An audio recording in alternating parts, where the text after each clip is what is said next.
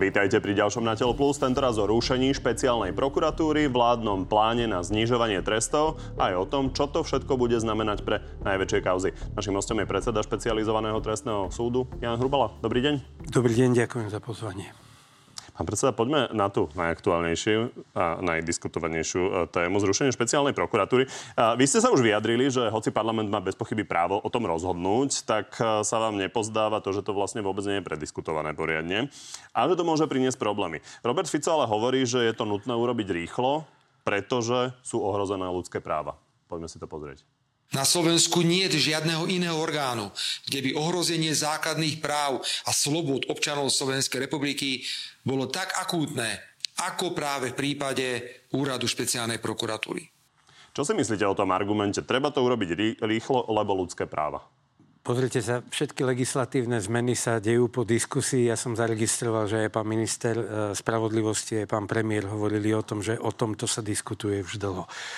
Myslím si, že o 68 stranovom materiáli, pretože toľko má novela trestného zákona a trestného poriadku, e, plus ešte k tomu aj rušenie špeciálnej prokuratúry, to je materiál, ktorý si zaslúži niekoľko mesačnú diskusiu práve k tomu, ktorému paragrafovanému zneniu, ktoré je predložené do legislatívneho procesu. Je prvé, druhé čítanie, tretie čítanie, predtým zasadá legislatívna rada vlády všetky zmeny trestného zákona a trestného poriadku. Mal som tú čest byť súčasťou či už legislatívnej rady vlády alebo aj iných diskusných a odborných skupín. E, všetky tieto zmeny sa prerokúvajú niekoľko mesiacov. Vy ste sa elegantne vyhli e, tomu, že ľudské práva argument Roberta Fica.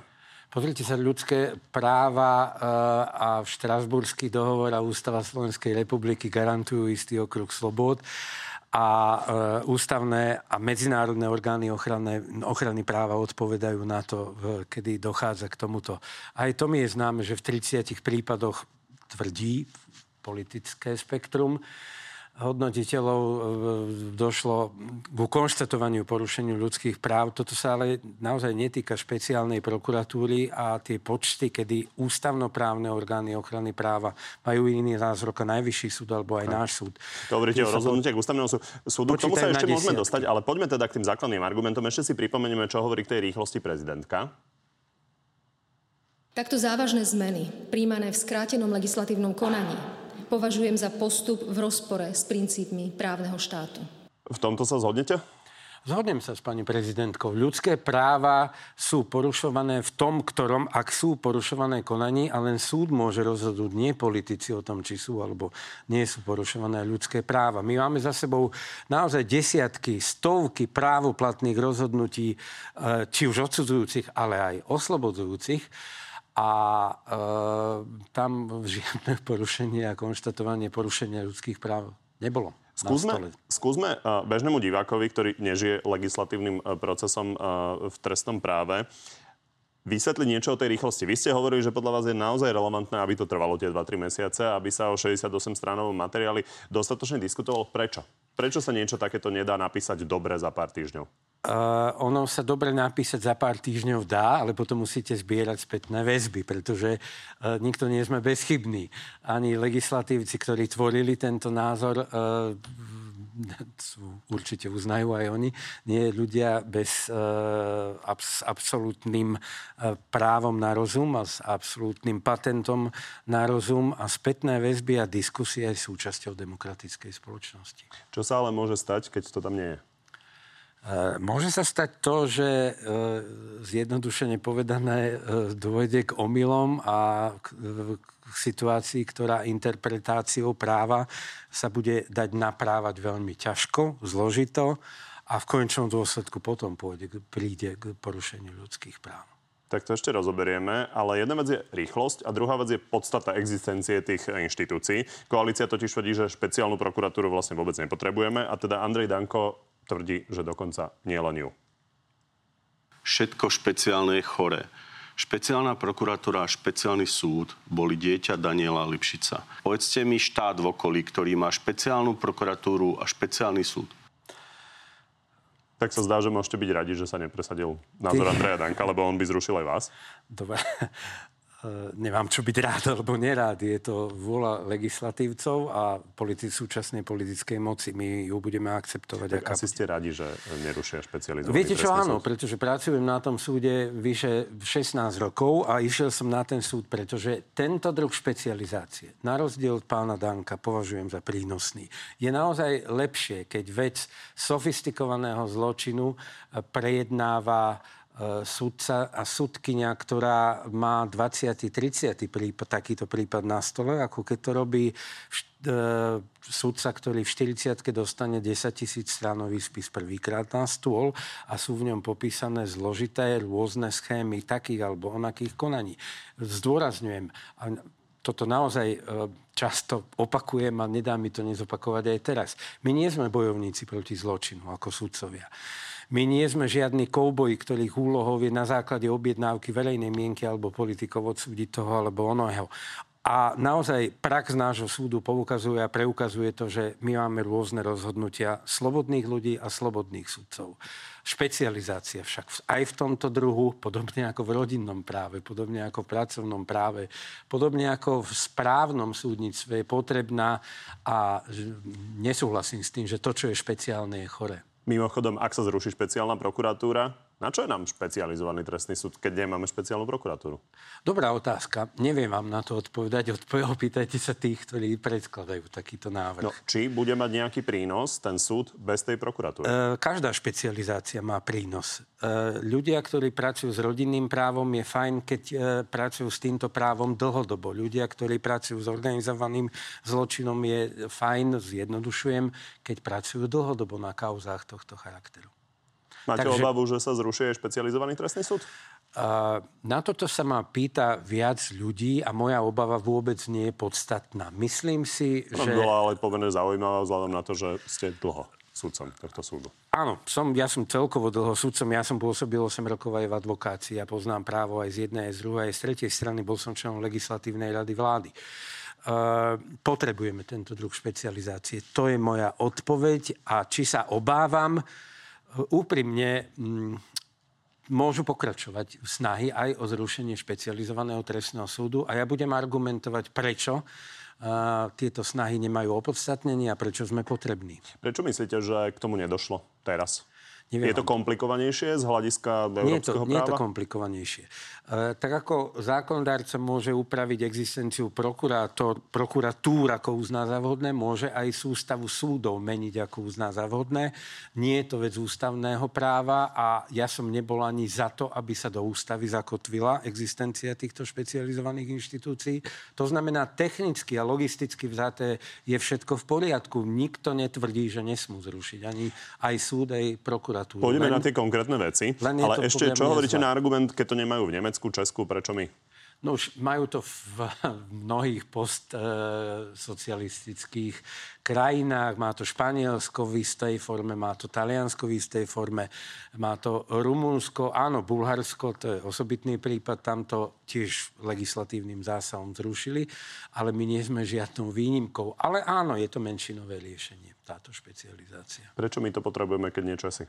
V roku 2005 e, sa povedalo, že to potrebujeme, pretože vtedajšia časť politického spektra, ktorá bola zodpovedná za e, príjmanie zákonov, mala pocit, a ja neviem, či správny alebo nie, ale potom aj odpoviem nepriamo, implicitne na, na, na túto otázku, že korupcia sa stíha nedostatočne aj málo prípadov. My sme vznikli v roku 2005. Dovtedy 3-4 prípady korupcie ročne. Od roku 2005 sa naše čísla, pokiaľ ide o korupčné kauzy, pohybujú od 120 do 240. Skúste, ale to je otázka skôr na sociológov než na právnikov, skúsme si odpovedať prečo. Lebo sa zaviedli špecializované orgány, dôvera ľudí v nich vzrástla, respektíve si ju vybudovali a e, e, priniesli trestné, trestný poriadok a trestný zákon, priniesli nové inštitúcie, inštitúcie rôznych odklonov v trestnom konaní a podobne. Poďme teraz na to, čo sa stane, ak tie zmeny naozaj nastanú. Nie len teda zrušenie špeciálnej prokuratúry, ale zmeny v trestných sadzbách. A čo sa udeje, povedal minister uh, vnútra v, nedelu, uh, v nedelu v toto. Ja vám garantujem, že ak sa, ak sa špeciálna prokuratúra zruší, tak sa nezruší ani jedno jediné trestné stíhanie a každé jedno bude normálne štandardným spôsobom pokračovať. Poďme po poriadku. Samotným zrušením e, špeciálnej prokuratúry sa naozaj žiadne trestné stíhanie nezruší. Nie. Ale je pravda, že to neznamená, že pri znižovaní trestov, ktoré sa robí popri tom, sa niečo také neudeje pri zmene premlčacích dôb. Takže tam to neplatí. Ak sa znižujú sadzby, tak sa znižujú aj premlčacie do, doby. To znamená, že áno, niektoré trestné činy sa stanú legislatívnym zákonom, zásahom už premlčané. Ale pán minister vnútra má pravdu. Nič sa nezmení na tom, že my tu stále budeme. Budú aj prokurátori, áno, zrejme noví. To je pravda, ktorí si budú musieť naštudovať tie spisy a zrejme časové prieťahy je ďalšia téma na diskusiu. K tomu hneď ideme, ale Daniel Lipšic včera vymenúval aj konkrétne prípady, ktorých sa to dotkne. Pôjde napríklad o kauzu Gorila, v ktorej je trestne stíhaný obvinený Jaroslav Haščák. Pôjde napríklad o kauzu Mýtnik 3, v ktorej je obvinený Miroslav Výboch. Pôjde o množstvo ďalších kauz. Toto tiež pravda, však? Uh, ja sa k tomu budem vyjadrovať až potom, keď teda uvidím tie sadzby, ako budú prijaté a uvidím, že nakoľko sa premlča, nie ja, uh, nie som žiadny šéf uh, sudcov nášho súdu, ale jednotliví sudcovia. A jasné, že keď sa zníži tá premlčacia doba rôznymi druhmi, sa to dá urobiť rôznymi zásahmi do legislatívy, tak áno, e, trestné stíhanie sa stane premlčaným. Mimochodom, obžalovaní alebo obvinení môžu trvať na prejednaní veci aj za tejto situácie. Že by trvali na uh napriek tomu, že je to premlčané, že sa má o nich rozhodnúť. To sa môže stať, pretože zákon súčasnej podobe to umožňuje. Stáva sa, sa to často? Mne sa to stalo asi v dvoch veciach. A očakávate to v týchto prípadoch? E, nemám žiadne očakávania. Ja očakávam to, čo povedia strany v konaní a budem reagovať na to, čo povedia. Pýtam sa na to aj preto, že čo hovoríte na argumenty opozície, že vlastne tieto zmeny sú šité na mieru práve niektorým prominentom. Uh, opäť je to hodnotiaci súd, ktorý si ja nedovolím. Uh, ja som odborník, som od toho, a, a teda súdcovia sme od toho, aby sme akceptovali legislatívne zmeny a hodnotiace súdy, ktoré, čo je za tým a prečo, uh, ponechávam iným. Ale je pravdou, že v tom zákone sa objavili argumenty, ktoré zvyknú byť prednášané zo strany obhajcov. To je fakt. V každom prípade minister spravodlivosti hovorí, že toto, čo sa ide udiať, on pripúšťa, že napríklad aj týchto prípadov sa to môže pokojne dotknúť, napríklad, e, napríklad Miroslava Výboha, ale napríklad aj kauzy Andreja Kisku, ale že to nie je nič neobvyklé. Poďme sa na to pozrieť. Treba povedať, že keď sa robí takáto zmena trestnej politiky štátu, vždy sa to niekoho v rámci toho procesu rozpojednávaných vecí dotkne. To sa proste nedá vylúčiť. Beriete to ako argument z toho, že je to štandardné? Beriem to argument, ktorý nie je úplne neštandardný, aby som nie úplne štandardne odpovedal na vašu otázku. E, znižovanie sadzieb je znovu vec, na ktorú zákonodárca má plné právo e, a je potrebné to premietnúť potom do, do tých nových, nových kauz. A mimochodom, e, opäť sa budem opakovať, respektíve už som to ja naformuloval, myšlienky tohto druhu. Ja nie som zástanca drakonických sadzieb. Ale áno, e, dotkne sa to rôznych ľudí a e, nie je mojou úlohou to hodnotiť, či je to správne alebo nie. Dobre, ale z vášho pohľadu sme mali vysoké tresty a bolo ich treba znižovať? E, v mnohých prípadoch tie tresty vysoké boli. Aj novela ministra Williama Karasa znižovala sadzby. Nie až tak razantne ako tieto. E, Keby je... bolo na vás, tak by ste boli radšej za tú novelu Williama Karasa? Eh, keby bolo na mne, lebo bol som členom jeho pracovnej skupiny, boli nás desiatky a často sme si sadali k tomu. Áno, e, tento typ restauratívnej justície, ktorý presadzoval on, mal moje sympatie a aj v týchto zmenách, ktoré dnes sú na stole, sú niektoré okolnosti a fakty, respektíve zmeny, ktoré e, sedia, majú moju podporu. Čo Trest... je restauratívna justícia? Restauratívna justícia by diváci vedeli? Uh, justícia, ktorá nastoluje spravodlivosť rôznymi odklonmi a v zásade ide o, o to, aby um, uh, nie v podstata veci nespočívala v prísnosti trestov, ale v možnostiach nápravy.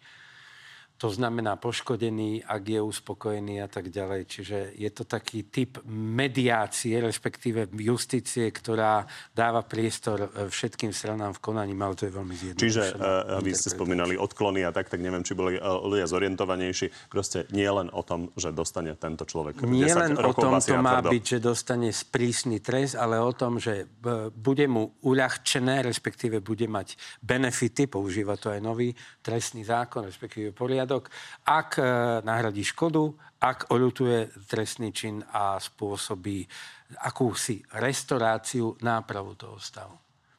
Poďme na ďalší veľký problém, ktorý bude ktorý treba... bol predtým, pardon. Ktorý bude treba riešiť a to je e, prechod obrovského množstva spisov. Andrej Danko vlastne ešte pred minulú nedelu tvrdil toto, prokurátori špeciálnej prokuratúry majú prejsť na tie krajské prokuratúry aj s tými prípadmi? To by bolo ideálne. To znamená, že neprejde spis na krajskú prokuratúru, ale prejde špeciálny prokurátor aj so spisom na krajskú prokuratúru. Ja verím, že to tak bude. Nebude.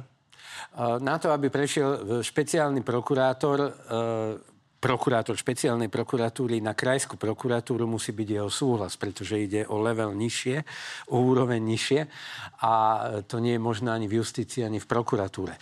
Mnohí, pre, ja neviem, ako to dopadne. Niektorí z tých 30 prokurátorov, mám pocit, že ich je 30 dneska, alebo teda číslo, ktoré mi je známe. Je to okolo 30. Je to okolo 30, tak sa stanú prokurátormi generálnej prokuratúry. To znamená, že už nebudú dozorovať tie kauzy, ale niektorí z nich možno možno odídu do Žiliny, do Prešova, do Košic a e, sú rôzne ustanovenia zákona o prokuratúre, ako môže generálny prokurátor potom týmto prokurátorom tú vec prideliť, aj keď už bude v Žiline a v Prešove. Áno, ale Ak to, bude aby sme ale vysvetlili, Prešova... to, je, to je skôr niečo, čo je skôr nepravdepodobné. Uh, ja... Že by niekto sa k celej sume svojich kauz dopracoval tým, že sa presunie na nejakú krajskú prokuratúru, lebo to by znamenalo, že treba, keď býva v Bratislave, má prípad zo Žiliny, a tak sa presťahuje do Žiliny, ale on má aj nejaké iné prípady, ktoré sú treba s príslušnosťou v Trnave a no, podobne. Samozrejme, ten, e, tie, aj, aj toto sa dá napraviť, myslím, že je to paragraf 51 zákona o prokuratúre, ale, ale vyžaduje, to, vyžaduje to strašne veľa námahy a krajským prokurátorom, či už to budú tí, ktorí sú tam teraz, alebo to budú preložení prokurátori z e, špeciálnej prokuratúry, tak im okrem práce na štúdiu spisu a väzobným veciam pribudne 540 aby sme rozumeli k tomuto, čo hovoril Andrej Danko. Čiže uh, pravdepodobnosť, že toto sa stane v nejakom masovom meradle je uh, nulová. Nie je úplne nulová. Bude to nejaké jednotky prípadov. Uh, áno. Uh, je možné, že niektorí prokurátori, uh, ktorí nemajú, ktorí nebývajú v Bratislave, majú malé deti v Prešove a v Trnave a tak ďalej, povedia sa do Bratislavy, nejdem na generálku stiažovať a požiadajú o preloženie. Ja to nevylučujem, ale Neviem. Ide o to, že keď, tak to bude nejaké malé percento. Či? Uh, zrejme. Zrejme. možno väčšie, možno menšie. Neviem. Neviem to odhadnúť. Opýtajte sa prokurátor. Máte dostatočnú skúsenosť na to, aby ste to realisticky odhadli, lebo ľudia nemajú samozrejme kauzy iba z jedného Viete, pokiaľ kraja. viem, e, tí ľudia boli motivovaní ísť robiť túto špecializovanú agendu a e, nevylučujem, že sa niekoľko z nich rozhadne, tak ako ja sa vrátim naspäť do Žiliny, do Prešova, alebo neviem, Ísť za nejakou som. svojou významnou kauzou. Ísť chápem. za nejakou významnou kauzou. Dobre, nielen uh, rada prokurátorov, ale aj vy hovoríte, že to teda môže byť problém, to množstvo tých presunov. Prečo? Uh, nuž, Jednak to vyžaduje veľa logistickej práce, rozdeliť tie veci. Bo koalícia hovorí, však máme kvalitných prokurátorov na krajskej určite, prokuratúre. Určite, ale tí kvalitní prokurátori na krajskej prokuratúre, opäť sa opýtajte ich, podľa mojich vedomostí majú spústu práce. A keď im pribudne 540 pojednávacích dní, ktoré sú e, výsledkom dnešného tohto roka, ktorý končí za chvíľu, 113 pobytov v pojednávacej sieni kvôli väzbám. Stovky zásahu do súkromia, kedy, rozhoduje, e, kedy sa rozhoduje o zásahu do súkromia formou odpočúvania alebo sledovania osôb, plus ešte budú mať čítať desiatky, desať a viac tisíc stranových spisov, tak sa ich opýtajte, či to budú stíhať. No určite dá sa pracovať aj 12 hodín denne.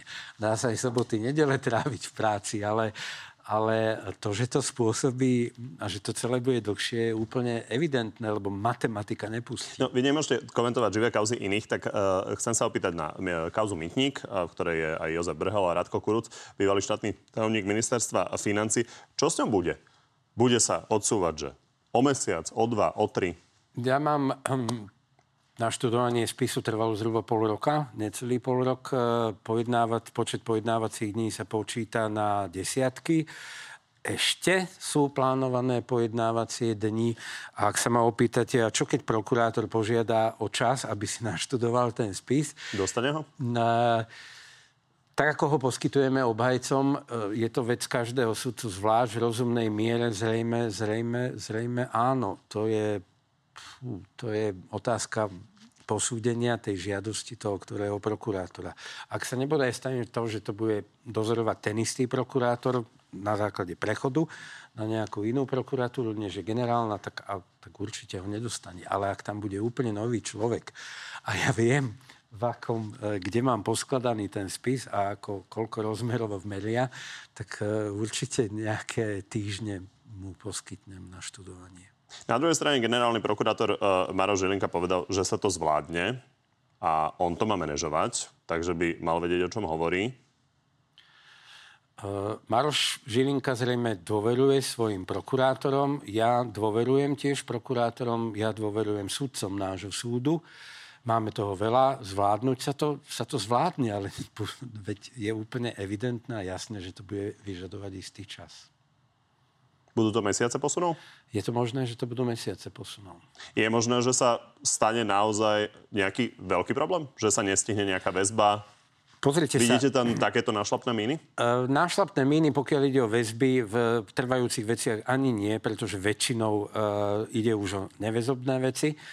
A trúfam si povedať, že tak, ako my zvládame ten nápor práce, uh, lebo naozaj vďaka mojim kolegom môžem povedať, že špecializovaný trestný súd neviduje subjektívne, respektíve vo veľkej väčšine prípadov neviduje subjektívne aj v konaní, tak uh, ostáva mi veriť, že to zvládnu aj tí prokurátori. Ale za akú cenu to bude? Rada prokurátorov to jasne Ľudia, pomenovala. keď to pozerajú, tak samozrejme si povedia, aj oni majú ťažkú robotu a uh, majú treba deti, musia cestovať uh, častokrát za prácu. Takže uh, riešme menej uh, nepohodu životnú prokurátorov, ale skôr naozaj tie možné následky. V čom vidíte najväčšie problémy, ktoré by mohli nastať? Ktoré potenciálne môžu naozaj spôsobiť, že by niekto nebezpečný sa dostal na slobodu alebo podobne?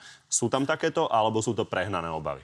Uh, väzby, ktoré budú, budeme riešiť s krajskými prokurátormi, uh, budú strácať uh, koľko? 5 hodín je cesta z Prešova z Košic do Bratislavy. Budú čas, strácať tento čas v aute. A, a hlavne prokurátori vám sami povedia, že oni je, majú radšej aj lepšie. A to nie je vec pohody, nepohody. To je vec odbornej erudovanosti. Keď s tým prípadom žijú od začiatku. Inak mimochodom je možné, že krajský prokurátor sa nestotožní s názorom špeciálneho prokurátora napríklad ustúpi od obžaloby. Keď sa to udeje, našou povinnosťou je oslobodiť. Ale to všetko sú hodnotiace súdy, ktoré, ja neviem, čo sa s tými vecami stane, len teda dovolím si povedať, že nie je to vec pohody či nepohody prokurátorov. Myslím, že pani prokurátorka Bizoňová povedala, že sa nedá šoferovať bezpečne viac ako jedno auto.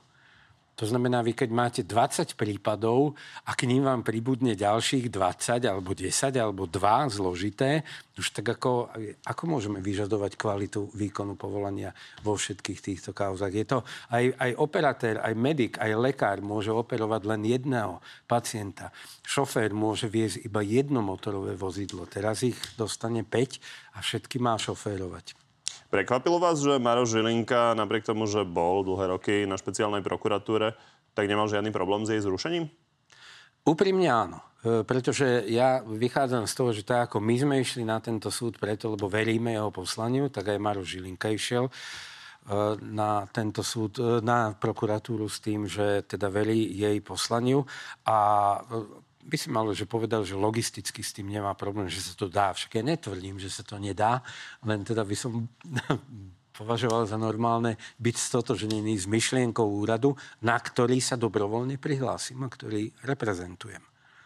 Za ňo teda dodám, že on nehovoril, že si to pýta, ale že hovorí, že je to vykonateľné. Čo úspešnosť? Lebo Daniel Lipšic stále spomína 94% úspešnosť obžalôb e, špeciálnej prokuratúry, ale minister vnútra teraz v natelo hovoril, že veď takú istú má generálna prokuratúra. Tá úspešnosť e, celkové v trestných konaniach sa pohybuje okolo 93-95. Mimochodom, moje e, údaje, pokiaľ počítame aj odmietnutia e, obžalov, sú nie až také lichotivé pre špeciálnu prokuratúru. Každý z nás má vo svojej kariére aj na tomto súde niekoľko niemálo oslobodzujúcich rozsudkov, kde sme vyhodnotili prácu prokurátora tak, že neuniesol dôkazné bremeno. Urobili sme to ako slobodní občania. A naozaj zdôrazňujem, bez ohľadu na objednávku verejnej mienky, mnohé naše kauzy sú toho dôkazom, že pokiaľ ide o akúsi systémovú zaujatosť, my sudcovia systémovo zaujatí nie sme. Vy pochopiteľne hovoríte o tých 6%, ja sa pýtam na tých 94, ktoré spomína Daniel Lipšic, z hľadiska toho, že mu to príde ako dôkaz úspešnosti špeciálnej prokuratúry, takže hovoríte, že v trestných konaniach je to napríklad štandard. Áno, je, je, to, je to úspešnosť, mnoho kauz je právoplatne skončených odsudzujúcimi rozsudkami. Majú právo vyhodnotiť toto ako, úspešn- ako svoju vlastnú úspešnosť. Neberiem im to. Ale nie je to teda nič extrémne nie, to, nie je to nič extrémne mimoriadné. Horšie by bolo, keby náš súd nemal za sebou žiadne odmietnutia obžalob, žiadne oslobodzujúce rozsudky, ale to tak nie je. Robert Kaliňák to spochybňuje aj tým, že sú tam dohody o vine a treste započítané. Čo vy na to? Áno, sú tam aj dohody o vine a treste a určite, neviem, nepoznám, ja veľmi ako, mám obmedzené časové limity sledovať výstupy, či už Daniela Lipšica alebo aj politikov. E, dohody o vine a treste, ak považuje za úspech, tak e, neberiem mu to, len e, sám dobre vie, aj prokurátori jeho prokuratúry vedia, že vo veľkej väčšine prípadov máme výhrady voči tým dohodám o vine a treste. Niekedy zvyšujeme tresty, niekedy preformulúvame skutky a pýtame sa, či súhlasia. Ale v končnom dôsledku to schválime, čiže áno, je to pre nich úspešné. Oni tie dohody o vine a treste, teda, že sa dohodne obžalovaný s prokurátorom na treste bez rozsudku, tak súvisia aj s kajúcnikmi, teda s tzv. spolupracujúcimi obvinenými. A ako vnímate to, že koalícia tvrdí, že majú príliš veľké výhody? Pozrite sa, platí tzv. zásada voľného hodnotenia dôkazov a ja môžem dospieť k záveru, že kajúcnikovi neverím. Je test, test jeho integrity je oveľa a jeho vierohodnosť je oveľa, oveľa náročnejší a oveľa podrobnejší než e, testy integrity ostatných svetkov. Či majú príliš veľké výhody alebo nie, to vyhodnocujeme Skúste v dohodách. to vysvetliť. Čo, čo myslíte testom integrity? Uh, oproti obyčajnému svetkovi. Oproti obyčajnému svetkovi kajúcnikovi verím oveľa menej. To je zjednodušené vysvetlenie. Ale nikde nie je napísané, že nesmiem mu veriť. Nikde nie je napísané, že jeden nestačí. Uh, poskladanie tej mozaiky e, je vecou viacerých faktorov a v každom prípade je nám známy Štrasburg, je nám známa štrasburská judikatúra. Vierohodnosť kajúcnika musí byť overená, podporená a, a oveľa podrobnejšie skúmaná než vierohodnosť ostatných. A čo hovoríte na narratív, ktorý sa takisto šíri, že uh, stačí, aby niečo povedal nejaký kajúcník a potom niekto ide do väzenia? Uh, narratív. Ďalšie cudzie slovo, to je, to je také moderné slovo dnes. Uh, no to nie je tak. Nestačí. E, to nie, ale ani, ani tým nehovorím, že keď e, kajúcnikovi automaticky, automaticky veríme alebo neveríme. Ja hovorím jednu vec. Jeho výpoveď v rámci voľného, tzv. voľného hodnotenia dôkazov, zákondarca nám nesmie predpísať, ako máme tú či onú výpoveď hodnotiť. Hodnotíme e, spôsobom, akým som to povedal. Viem, že to vyznieva zložito, ja to bohužiaľ ja sa jednoduchšie neviem. Veľmi jednoducho, tak aby ľudia, ktorí Vysvetliť. toto roky počúvajú, tak poznali váš pohľad na túto vec. Takže dejú sa prípady, že niekto, koho považujete teda vy za dôveryhodné, ho niek- niečo povie a súd sa ho odsúdi toho, o kom to povedal proste na niekoľko rokov?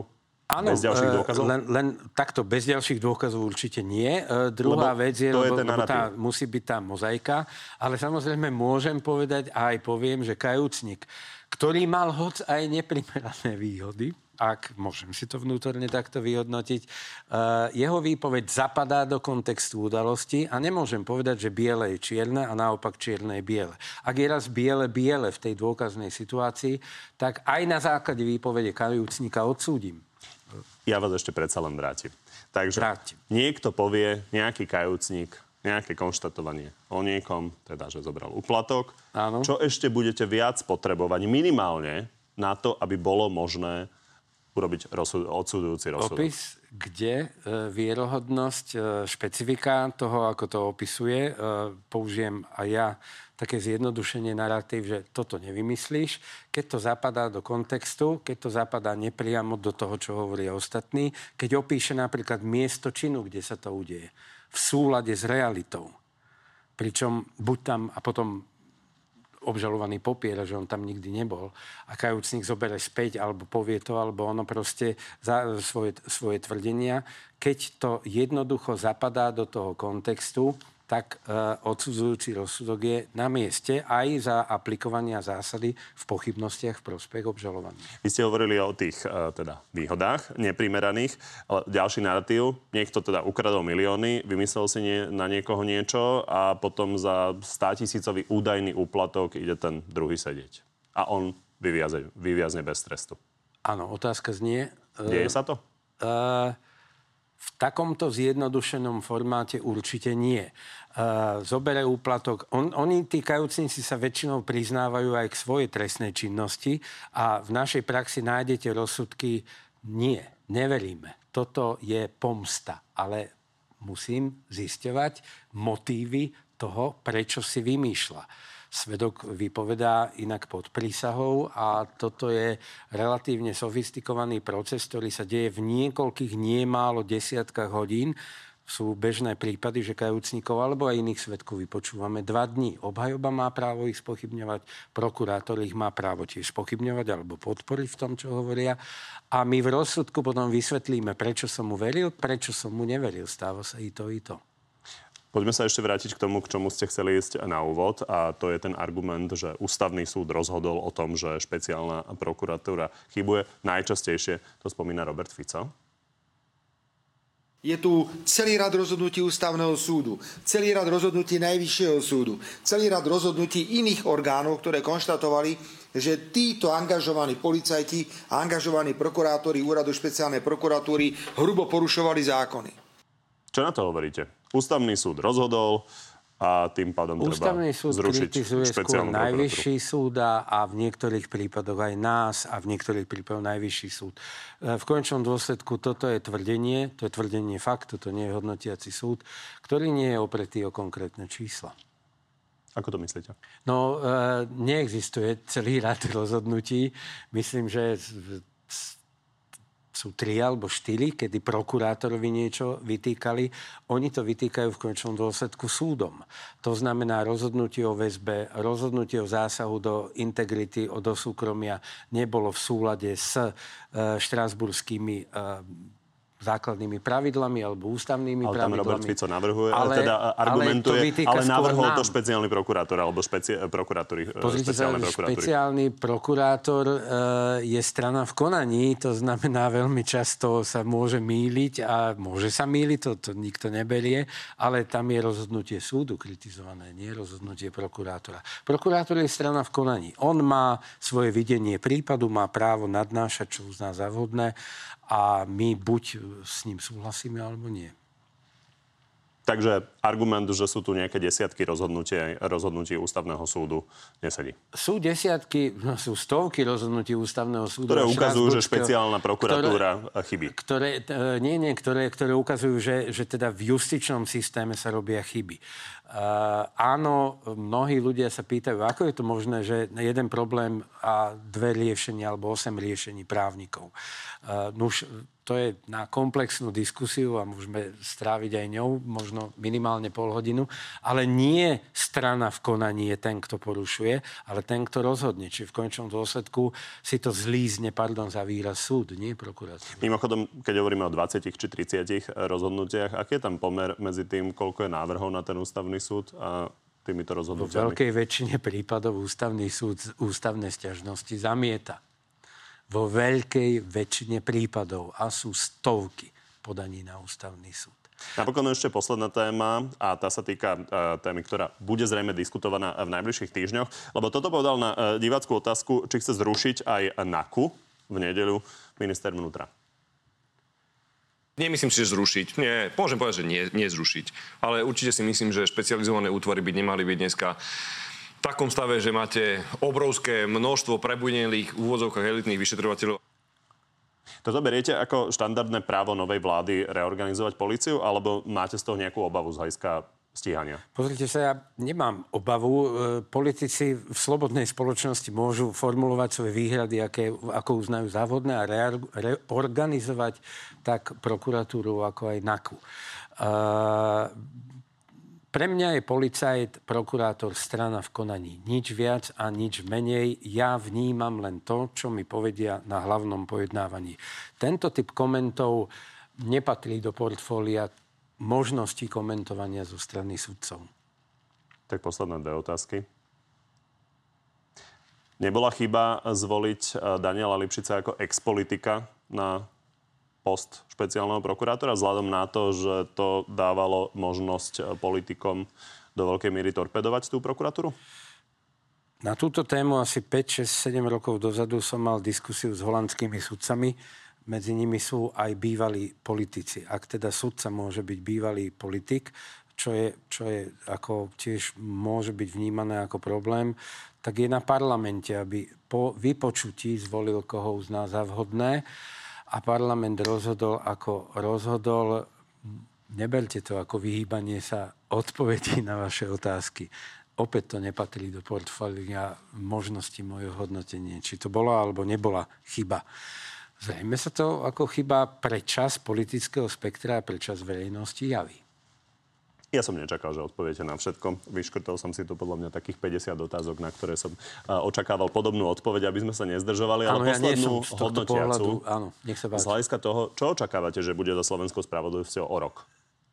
Uh, neviem, očakávam profesionálne výkony sudcov či už nášho alebo iných súdov. Očakávam výkony sudcov neovplyvnených názormi e, tlačových konferencií, politikov verejnej mienky. Očakávam kvalitné výkony prokurátorov, obhajcov a očakávam to, že sudcovia sa vysporiadajú s dôkaznou situáciou v súlade s právom. To bez pochyby. To by bolo dobré aj pred 5 rokmi, aj o 50, ale v každom prípade v kontexte tých súčasných zmien. V akej bude kondícii tá spravodlivosť? Uh Môžem odpovedať, že neviem. Neviem. Viem len povedať, v akej kondícii sa budem snažiť byť ja.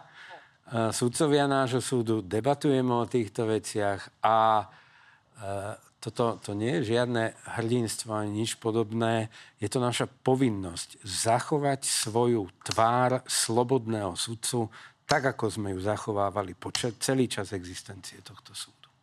Tak uvidíme. Ďakujem pekne. Ďakujem za pozvanie. Z dnešného Na Plus je to všetko. Príjemné popoludne ešte. Dovidenia.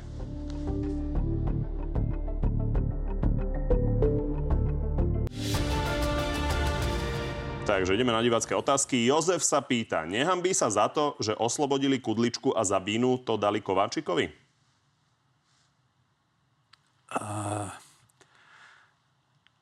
Pokiaľ ide o e, rozsudok ohľadne Kudličku, Kudlička je v Senátom, ktorom som bol členom odsúdený na doživotie. A ak divák myslí pod oslobodením e, prepustenie z väzby na slobodu, tak áno, to je moje rozhodnutie po prijatí záruky. Je to v súlade s nastoleným trendom vo väzobných veciach, ktorý nastoluje predovšetkým Štrasburský súd. A ako vnímate tú náražku na Dušana Kovačika, ktorý proti tomu nepodal stiažnosť, proti tomuto vášmu rozhodnutiu? A... Ja viem o tom len toľko, že vo veci intervenujúca prokurátorka, ktorá bola na tom konaní, dostala príkaz nepodať voči tomu stiažnosť, ale to je sprostredkovaná informácia. Jan. Ja, pardon, ja si za svojím rozhodnutím stojím. Jan, myslí si, že koalícia sa snaží ovládnuť súdnictvo za účelom svojho prospechu? A tento typ hodnotiacich otázok je typ otázok, na ktoré s vašim dovolením nebudem odpovedať, pretože je úplne jedno, čo si ja o tom myslím. Som právnik a budem sa vyjadrovať len k odborným témam. Dušan, prečo prípady okolo Jankovskej, Kičuru a tď tak dlho trvajú? Tie prípady e, na našom súde trvajú podľa môjho názoru primeranú e, dobu.